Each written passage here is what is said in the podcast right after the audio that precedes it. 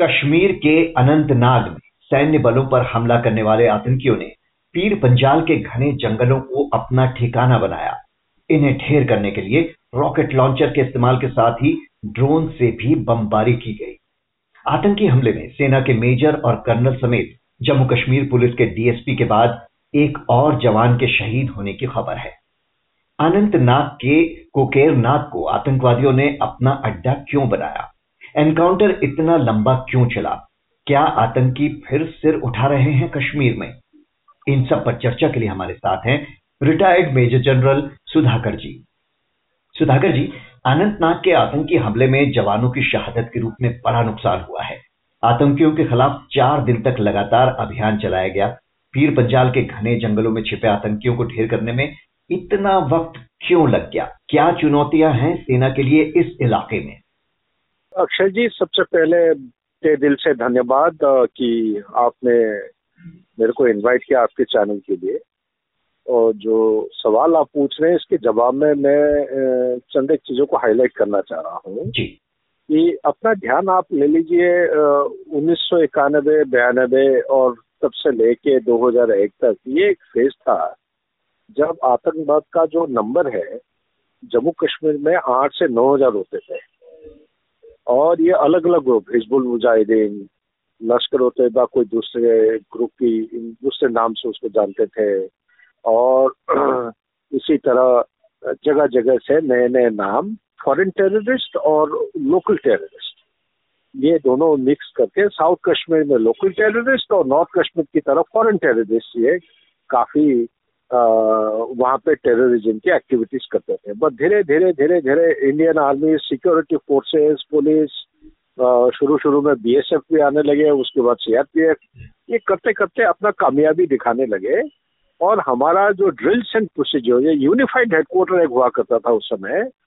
बीबी कैर में 15 कोर का unified headquarters की वजह से सारे जितने मल्टीपल एजेंसीज हुआ करते थे सबका वहाँ पे एक कोऑर्डिनेटेड एक्शन वहाँ पे इंश्योर किया जाता था। कोऑर्डिनेटेड एक्शन जब मैं कहता हूँ, उसमें इंटेलिजेंस शेयरिंग से लेके जब तक एजुकेशन नहीं हो रहा टेररिस्ट मारा नहीं जाता है, और किस तरह वो एरिया को डोमिनेट करना है। ये पूरा एरिया जो है, ये एक grid system line of control से लेके हिंटरलैंड तक लाइन ऑफ़ कंट्रोल में हमारा जो डिप्लॉयमेंट है ट्रोप्स का वो एक ग्रिड के तरतीब में डिप्लॉयड है कि एक लेयर से अगर छूट जाता है तो दूसरा लेयर से छूट नहीं पाएगा। ये जो इनके जो रूट ऑफ़ इन्फिल्ट्रेशन है, ये सारे route of infiltration possible routes of infiltration को डोमिनेट करते हुए डिप्लॉयमेंट कर रखा है। पेट्रोलिंग एक्टिविटी होता है एम्बुश लगाते हैं। और हिंटरलैंड में जब आ जाते हैं बिल्टअप एरिया में तब वो बिल्टअप एरिया का ऑपरेशन एक दूसरे किस्म का होता है। वो भी एक ग्रिड सिस्टम का एक नेटवर्क बना रखा है हमारे सिक्योरिटी फोर्सेस में जो सवाल आप पूछ रहे हैं कि ये इतना दिन टाइम क्यों लग गया? हम्म। आप अगर देखेंगे अभी टेररिस्ट संख्या कहा में आठ नौ हज़ार बोल रहा था शुरू शुरू में अभी आज के दिन में डेढ़ सौ से एक सौ पचहत्तर ज़्यादा से ज़्यादा होंगे। और फॉरेन टेररिस्ट की संख्या ये भी इसमें बहुत परसेंटेज कम है। और देखा जाए तो कहाँ आठ हज़ार, नौ हज़ार और कहाँ आप डेढ़ सौ, एक सौ पचहत्तर। लेकिन सोचने वाली बात यह है कि इससे पहले सिलेक्टिव किलिंग होता था। एक एक करके वो पॉइंट ब्लैंक जो है, वो आइसोलेट करके या किसी भी तरीके से एक एक माइनॉरिटी कम्युनिटी को लग रहा था जैसे कि टारगेट कर रहे हैं। अभी जितना समाचार पत्रों से और खबरों से पता चला है, ये लश्कर तैयबा का ग्रुप का जो दूसरा नाम है द रेजिस्टेंस फोर्स टीआरएफ इन्होंने किया है। और लश्कर तैयबा नाम तो बदल दिया वो क्योंकि ग्रे लिस्ट पाकिस्तान हो गया था इन्हीं की वजह से। और ये तो ब्लैक लिस्टेड है लश्कर तैयबा विश्व में एक ब्लैक लिस्टेड टेररिस्ट ऑर्गेनाइजेशन अभी ये द रेजिस्टेंस फोर्स के नाम पे ये कर रखे हैं। आया कैसे? अगर हमारा सीज फायर वायलेशन आप 2021 जनवरी से लागू है कोई सीज फायर हुआ नहीं है मैं यकीनन कह सकता हूँ, जितना खबर मेरे को पता है ओपन सोर्स है सीज फायर बिल्कुल इंटैक्ट रहा है, क्योंकि ज़्यादा नुकसान पाकिस्तान को होगा अगर सीज फायर वायलेशन होता है। आज के दिन में पाकिस्तान के पास एम्यूनेशन नहीं है शेल्स नहीं है, पैसे नहीं है खर्चा करने के लिए, कोई अगर गोलाबारी या कोई दंगे करने के लिए बॉर्डर के साथ साथ। क्योंकि उनका पश्चिम की तरह, जो दुरान लाइन की तरह, जो भयानक एक थ्रेड डेवलप हो रहा है तालिबान अफ़गानिस्तान। जिस तालिबान को अफ़गानिस्तान में बिठाया था वो अभी धमकी देने लगे हैं। और तहरीक तालिबान को 2007 मुशरफ साहब के टाइम में लाल चौक का ऑपरेशन के बाद तहरीक तालिबान पाकिस्तान जो ग्रुप है हम्म। इन्होंने एक नया ग्रुप शुरू किया है तहरीक तालिबान ई जिहाद पाकिस्तान ताकि कहीं उनका ग्रुप ब्लैकलिस्ट ना हो जाए। तो ये पाकिस्तान के पीछे ऐसा पड़े हुए हैं कि वो सोच भी नहीं सकते हैं कि उनका हिम्मत नहीं है इस तरह करने की। तो कर कौन कौन उनको कंपेल कर रहा है? कौन है ड्राइविंग फोर्स हम्म। यहीं पे सवाल आना चाहिए। मेरे असेसमेंट और रिसर्च के मुताबिक पाकिस्तान का जो परिस्थिति आज है वो उसका हिम्मत नहीं होगा इस तरफ़ एक्शन करने का। हिम्मत उसको पता है कि हिंदुस्तान में नरेंद्र मोदी जब तक प्रधानमंत्री है वो छोड़ेगा नहीं। ये कहीं ना कहीं वो फिर से सर्जिकल स्ट्राइक हो जाएगा। पिछली बार तो पीओ के एरिया में हुआ था अभी कहीं पाकिस्तान के अंदर ना हो जाए। तो ऐसा उनको डर है पाकिस्तान के अंदर तो कैसा उनको हिम्मत हुआ? तो हिम्मत यही है मेरे विचार के मुताबिक ISI is actively involve ISI को सपोर्ट कर, कौन कर रहा है? आईएसआई को सपोर्ट करने वाला चाइना का एक ग्रुप है एक नया ग्रुप तो नहीं ये पुरानी ग्रुप है। जब माओ तंग के टाइम से चाइना में उसको बोलते थे मैजिक हथियार मैजिक मेथड क्या है वो कौन सा? इसको कहते हैं united front work department united front work department का काम क्या है?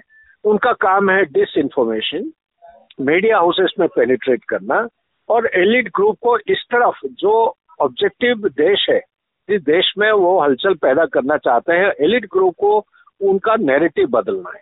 प्लस थ्री वॉरफेयर स्ट्रेटेजी में वो मीडिया परसेप्शन मैनेजमेंट और लीगल तरीके से ये ओपिनियन बिल्डिंग चेंज करना चाह रहे हैं। क्या ज़रूरत है पाकिस्तान और चाइना को इस तरफ़ एक्शन लेने की अभी? चाइना का लगातार एक के बाद एक ऐसा झटका लग रहा है सबसे पहला इंस्टेबिलिटी उनके देश के अंदर। अगर आप इकोनॉमी की बात करते हैं तो उनका डेट ट्रैप में दूसरे देशों को फंसा रहे हैं लेकिन खुद का जो जीडीपी टू डेट रेशियो बहुत उच्च स्तर पर होते जा रहा है। हम्म। उनका इकोनॉमी आज स्लम्प में है।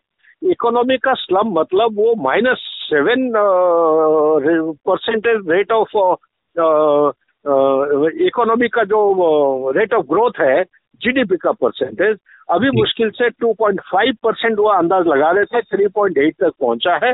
एक्सपोर्ट ओरिएंटेड उनका इकोनॉमी है एक्सपोर्ट पूरा डाउन हो गया है। और पूरा विश्व में चाइना के खिलाफ एक एक किस्म का ऐसा एटीट्यूड फैल रहा है अभी उनका बी फेल हो चुका है।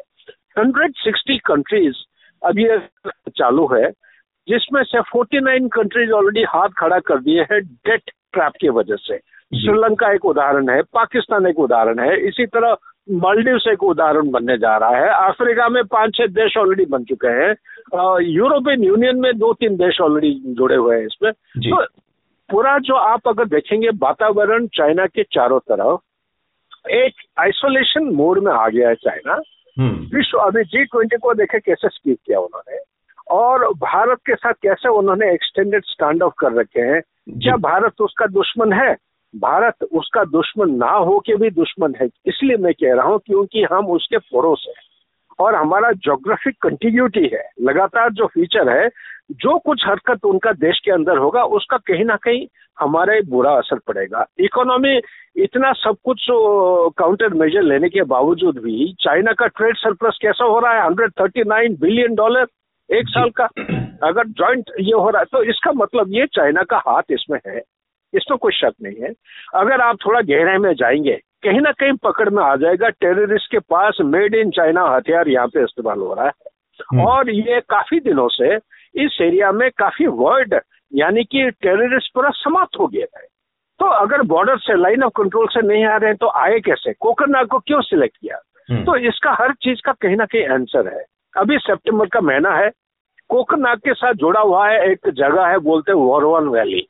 ठीक है, ये जाते हैं वेरीनाथ जवाहर टनल को पार करके श्रीनगर वैली में, जैसे घुसते हैं वजूद से लेके एक रास्ता जाता है, खुंदरू खुंदरू से एक रास्ता जाता है, हथनी गली और वारवन वैली। वारवन वैली जोड़ा हुआ है डोडा और किश्तवाड़ के साथ। ये वारवन वैली बंद हो जाता है हथनी गली से, अक्टूबर के महीने में बर्फ़ गिरना शुरू हो जाता है। सबसे इंटरेस्टिंग बात यह है कि ये जंगलों में अभी समर सीज़न में जंगलों में बसे हुए हैं कम से कम बिल्टअप एरिया में नहीं है। इसका मतलब जो पब्लिक पॉपुलेशन हमारे सिविलियन पॉपुलेशन का सपोर्ट ना होने के कारण ये ऊपर बैठे हुए हैं जंगलों में। टाइम इतना क्यों लग रहा है? टाइम इसलिए लग रहा है कोकरनाग जिसने देखा है वो मेरे साथ सहमत होंगे। एक तो होता है रुपया की लगातार ऑपरेशन चल रहा है, टेंपो बिल्टअप हो रखा है इंटेलिजेंस फ्लो हो रहे हैं, एक के बाद एक टेररिस्ट कॉन्टैक्ट होते जा रहा है टेररिस्ट मारते जा रहे हैं। एक होता है कि एक लल पीरियड आ जाता है और अचानक इस तरफ़ एक एक्शन हो जाता है, जहाँ पे पिछले कोई छह महीना, साल, डेढ़ साल से कोई एक्शन ना हुआ हो। तो इसका मतलब क्या है? क्या ये नेपाल के बॉर्डर से या दूसरे कोई जगह से, क्या ये वैली के अंदर आ गए हैं? हो सकता है, काफ़ी संभावना है। तो हथियार कैसे आए फिर? हथियार अंदर कैसे? हथियार अंदर आना मुश्किल नहीं है। धीरे धीरे धीरे धीरे जब हम सोच रहे थे कि शांत हो गया है टेररिज्म बंद हो गया है उन्होंने इस इस फ़ेज़ को बहुत बेहतरीन तरीके से इस्तेमाल किए हैं। हथियारों को part by part piece by piece लेके उसको असेंबल किया गया है हम्म। और ये गढ़ बनाने की कोशिश में है। लेकिन गढ़ उस तरफ़ नहीं बना पाएँगे जो 90s या अर्ली 2000 में था। ये हो सकता है डेढ़ सौ से एक सौ पचहत्तर एक सौ पचहत्तर से दो सौ दो सौ पच्चीस तक आ सकते हैं मेरे अंदाज से टेररिज्म का एक समाप्ति का फ़ेज़ आज गया है हम्म। ज़्यादा टाइम नहीं लगेगा इसको मुँह तो जवाब हिंदुस्तान ज़रूर देगा मेरे विश्वास के मुताबिक और जितना हमारा उम्मीद है सरकार से हम्म। और कहीं ना कहीं ये मसला ऐसा ऊपर उठाया जाएगा ताकि पाकिस्तान को अकाउंटेबल होल्ड करना निहायत आवश्यक है। बाकी ये आवश्यक लश्कर जैसे आतंकी संगठन जो सीधे घुस नहीं पा रहे हैं, वो अपने इन शेडो संगठन का सहारा ले रहे हैं। और अब देखा जा रहा है कि ये जो शेडो संगठन है, ये अब सीधी गन फाइट से बचते हैं, बल्कि ये घात लगाकर पीछे से और चुपके से हमला करते हैं। तो सेना के लिए इस तरह के संगठन कितनी बड़ी चुनौती है इस वक्त कश्मीर में? देखिए अक्षय जी बहुत ज़बरदस्त सवाल आप पूछ रहे हैं। या इसका उत्तर मैं इतना कहूँगा कि टेररिस्ट इज़ टेररिस्ट टेररिस्ट कोई बैड टेररिस्ट नहीं होता है कोई गुड टेररिस्ट नहीं होता है। सो so, हिंदुस्तान ने जो कदम उठाया है टेररिस्ट को डेफिनेशन करने में ये हमारा जो जॉइंट डिक्लेरेशन जो है दिल्ली डिक्लेरेशन टेररिज्म के बारे में ज़रूर उठाया पॉइंट जो कॉमन चैलेंजेस है। तो इसीलिए सारे देशों को इकट्ठा लाना चाहे क्लाइमेट चेंज हो टेररिज्म हो ये बहुत ही एक बुनियादी नाइन इलेवन ने अपना जो ताज होटल में जो हुआ था जिस डेट को ट्वेंटी सिक्स नाइन को आ, उसी के साथ मिलता जुलता काउंटर टेररिज्म के जो स्टेप्स लिए जाते हैं इसमें मैं इसको हाईलाइट इसलिए कर रहा हूँ कि हर एक सवाल का जो आप पूछ रहे हैं उसका एक ग्लोबल लेवल पे कोई उत्तर है कोई रीजनल लेवल पे उत्तर है और कोई लोकल लेवल पे उत्तर है। आप जो सवाल पूछ रहे हैं, वो लोकल लेवल का रिस्पॉन्स आप एक्सपेक्ट कर रहे हैं। लेकिन उसके साथ जुड़ा हुआ है ग्लोबल और रीजनल लेवल का रिस्पॉन्स मैच तो हर एक लेवल पे कुछ ना कुछ हिंदुस्तान ऑलरेडी एक्शन शुरू कर दिया है कि जब पाकिस्तान एफएटीएफ में लाना, वो हिंदुस्तान के प्रेशर की वजह से हुआ है। लेकिन बदकिस्मत यह है कि वो निकल गया उसमें से। लेकिन वो अभी भी जो लगाना चाहिए कि पाकिस्तान को दोबारा ग्रे लिस्ट में लाया जाए नंबर एक। नंबर दो, मैं ये कहना चाहता हूँ कि ये जो आप कह रहे हैं कि टीआरएस जो जो, जो दूसरा नाम लेके जो आ रहे हैं हम्म। कितना मुश्किल है? देखिए अब टेररिस्ट कोई लिख के तो माथे के ऊपर नहीं आता ना कि मैं लश्कर तबा को हूँ मैं टीआरएफ का हूँ। ये सिर्फ़ उनकी पहचान कागज़ और अखबारों में और न्यूज़ में आइडेंटिटी होती है। इसका कोई चुनौती मेरे हिसाब से नहीं होना चाहिए मेरे सोच विचार के मुताबिक। टेररिस्ट के पास हथियार होना चाहिए टेररिस्ट का जो, उसका जो पर्सनालिटी कार्ड के मुताबिक आना चाहिए। लेकिन प्रॉब्लम ये है कि अगर हमारा पर्सनालिटी कार्ड में ये टेररिस्ट का नाम नहीं है, या पुलिस के पास नाम नहीं है, या लोकल पास नाम नहीं है, इसका मतलब यहाँ पे इंट फेल्योर की ये हेडिंग के नीचे ये लाया जाएगा। इंट फेल्योर क्यों हो रहा है? कहाँ पे गैप हो रहे हैं? नाम अलग अलग देश, आज टीआरएफ है कल और कुछ आ जाएगा, लेकिन है तो सुई लश्कर होते हुआ है तो टेररिस्ट। अगर कोई हथियार के साथ तो कोई लॉ एंड ऑर्डर को डिस्टर्ब करने की कोशिश कर रहा है बिना मतलब लोगों को धमकी दे रहा है और आर्टिकल उनका मेन लक्ष्य क्या है? आर्टिकल 370 को उसको रिवोक करना है। सौ थर्टी फाइव वाला अल्फ़ा को हमने ये एब्रोगेट किए हैं उसको दोबारा वापस लाना है। क्यों करना चाहते हैं? क्योंकि ये बहुत बड़ा एक कार्टोग्राफिक वॉरफेयर हम एक मैप चाइना ने इशू किया उसमें सारे नौ, दस देश जो पूरा हिल गए सब के सब प्रोटेस्ट करने लगे। लेकिन हिंदुस्तान ने जब एक बार मैप को रीऑर्गेनाइज करके नया अंकित एक यूनियन टेरिटरी लद्दाख और जम्मू एंड कश्मीर का जो बना दिया, उससे चाइना हिल गया था। सिर्फ़ मैप की वजह से नहीं चंद एक इंफ्रास्ट्रक्चर डेवलपमेंट हुए हैं नॉर्दर्न बॉर्डर में। जैसे डीएसडीबीओ एक रोड बना हुआ है, ये काराकोरम पास तक जाता है। जैसे एक रोड बना हुआ है आपका मान लीजिए खारदुंगला पास करने के बाद चालुका की तरफ़ वो रोड का डायरेक्शन ऐसा है लग रहा है जैसे कि स्कार्डो जा रहा है हिट कर रहा है।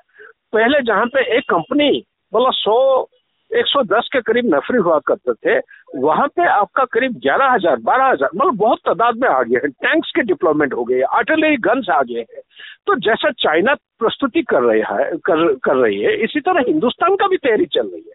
तो हम्म। हिंदुस्तान की तरफ़ से तैयारी ऐसा है कि गलवान में चलो जो हो गया हो गया। लेकिन इसके आगे गलवान जैसे इंसिडेंट होता है तो कहीं ना कहीं पाकिस्तान को बहुत भारी सॉरी चाइना को बहुत भारी नुकसान पड़ेगा। तो इसीलिए चाइना का हाथ है इसको आप ग्रेजन वॉरफेयर बोलिए या हम्म। आप हाइब्रिड वॉरफेयर बोलिए। हम्म। वो अलग अलग नाम से ये लड़ाई कर रहे हैं। टेररिस्ट का पक्का करेंगे क्योंकि अंतर्राष्ट्रीय लेवल में इस देश का चाइना का आज के दिन में कोई इमेज है ही नहीं क्रेडिबिलिटी नहीं है।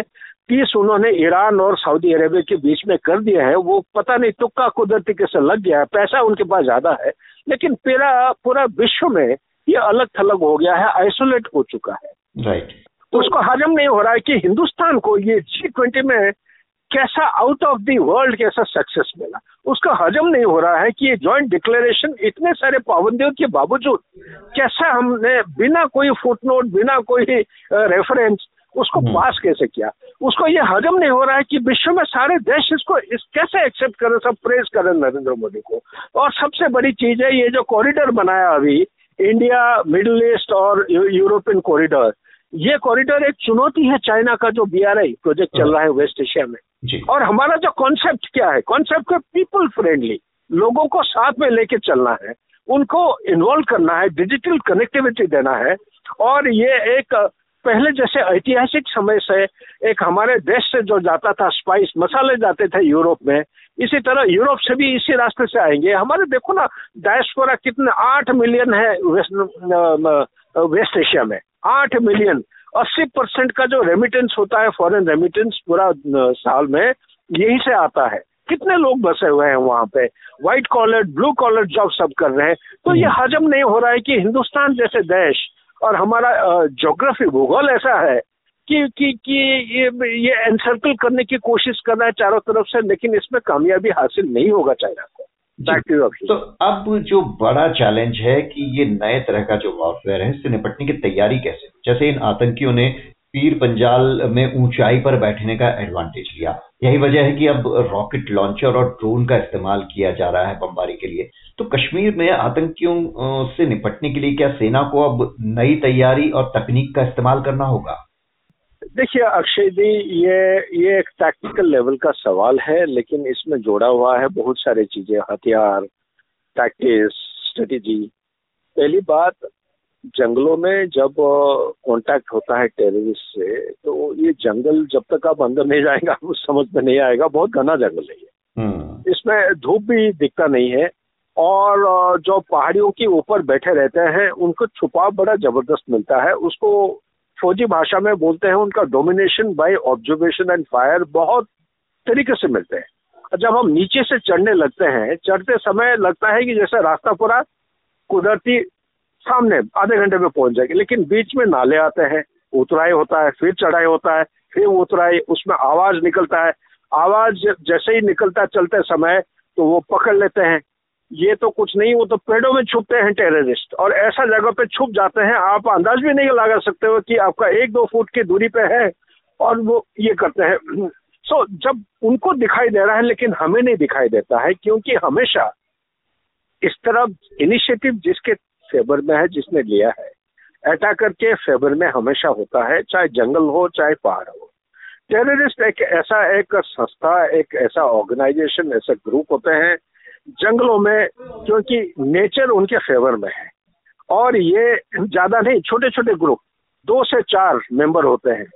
मेरे को रिपोर्ट जो मिला है, दो टेररिस्ट शायद मारे गए हैं। ये सही है, नहीं है, आपको शायद पता होगा। तो हो सकता है ये छोटे ग्रुप में चार की जगह छह होंगे। ये ऐसा समय पे फौज जाके कांटेक्ट किया है कि ये सब बन जाते हैं। शायद उनका फ्यूचर प्लान था कि अलग अलग कोकरनाग एक बहुत बड़ा एक जगह है, ये तहसील आ जाता है। अनंतनाग डिस्ट्रिक्ट के नीचे। और बहुत सारे गाँव है, और नाग है क्या? नाग उसको बोलते हैं वाटर स्प्रिंग नीचे से पानी जो निकलता है ज़मीन से, नाग उसको बोलते हैं।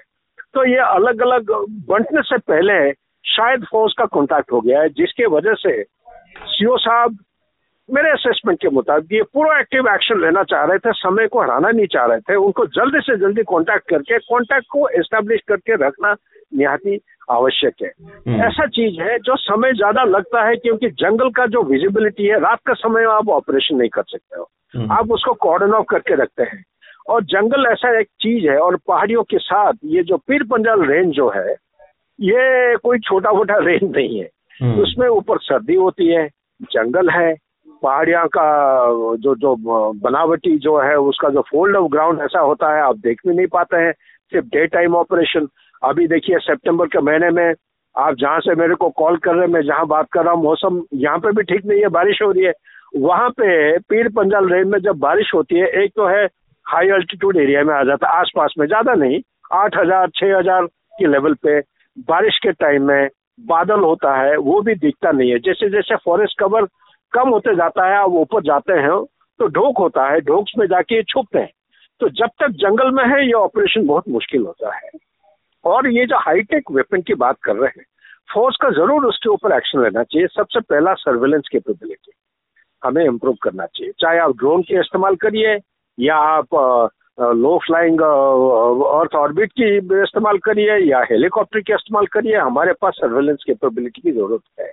नंबर दो एक है कि, ये अगर जंगल में छुप जाते हैं तो इंफ्रारेड के वजह से अगर कोई पिकअप नहीं होता हो पाता है तो टेक्नोलॉजिकल थ्रेशोल्ड ऐसा होना चाहिए ताकि जंगल के बीच में से पेनिट्रेट करके वो आपको बता दे कि ये भाई ये दुश्मन या टेररिस्ट इस जगह पे है तो ये सिस्टम अभी हमारे पास मेरे हिसाब के मुताबिक नहीं है ताकि स्पेसिफिक हम्म। खबर आए जैसे अभी हो क्या रहा है एलोन मस्क अभी यूक्रेन ने स्टारलिंग के ज़रिए से वो दुश्मन रशिया का टैंक कहाँ पे छुपा हुआ है पर एग्जैक्ट लोकेशन जो बादल के नीचे घुस के कोई सैटेलाइट आज के दिन में ये खबर नहीं दे पाता है। लेकिन स्टारलिंग जो है एलोन मस्क का ये बादल के अंदर घुस के उसका एस बैंड कुछ हमें एक्सप्लेन नहीं कर पाऊँगा ज़्यादा गहराई में।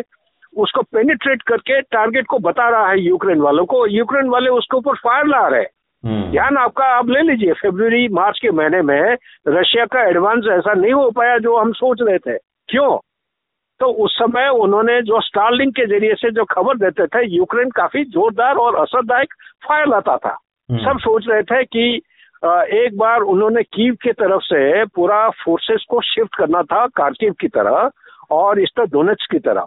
तो उन्होंने सोचा ये बादल का मौसम है तो ये बादल का फ़ायदा उठाते हुए हम शिफ्ट कर लेंगे क्योंकि कारकिव सक्सेस नहीं होगा। उसी समय फायरिंग ज़बरदस्त हुआ था। तो ये सोच में आ गया कि जब बादल था ये फायरिंग आया कैसे? नुकसान कैसा हुआ रशियन फोर्स से? तो हम्म। इस किस्म की मैकेनिज्म हमारा ज़रूरी है।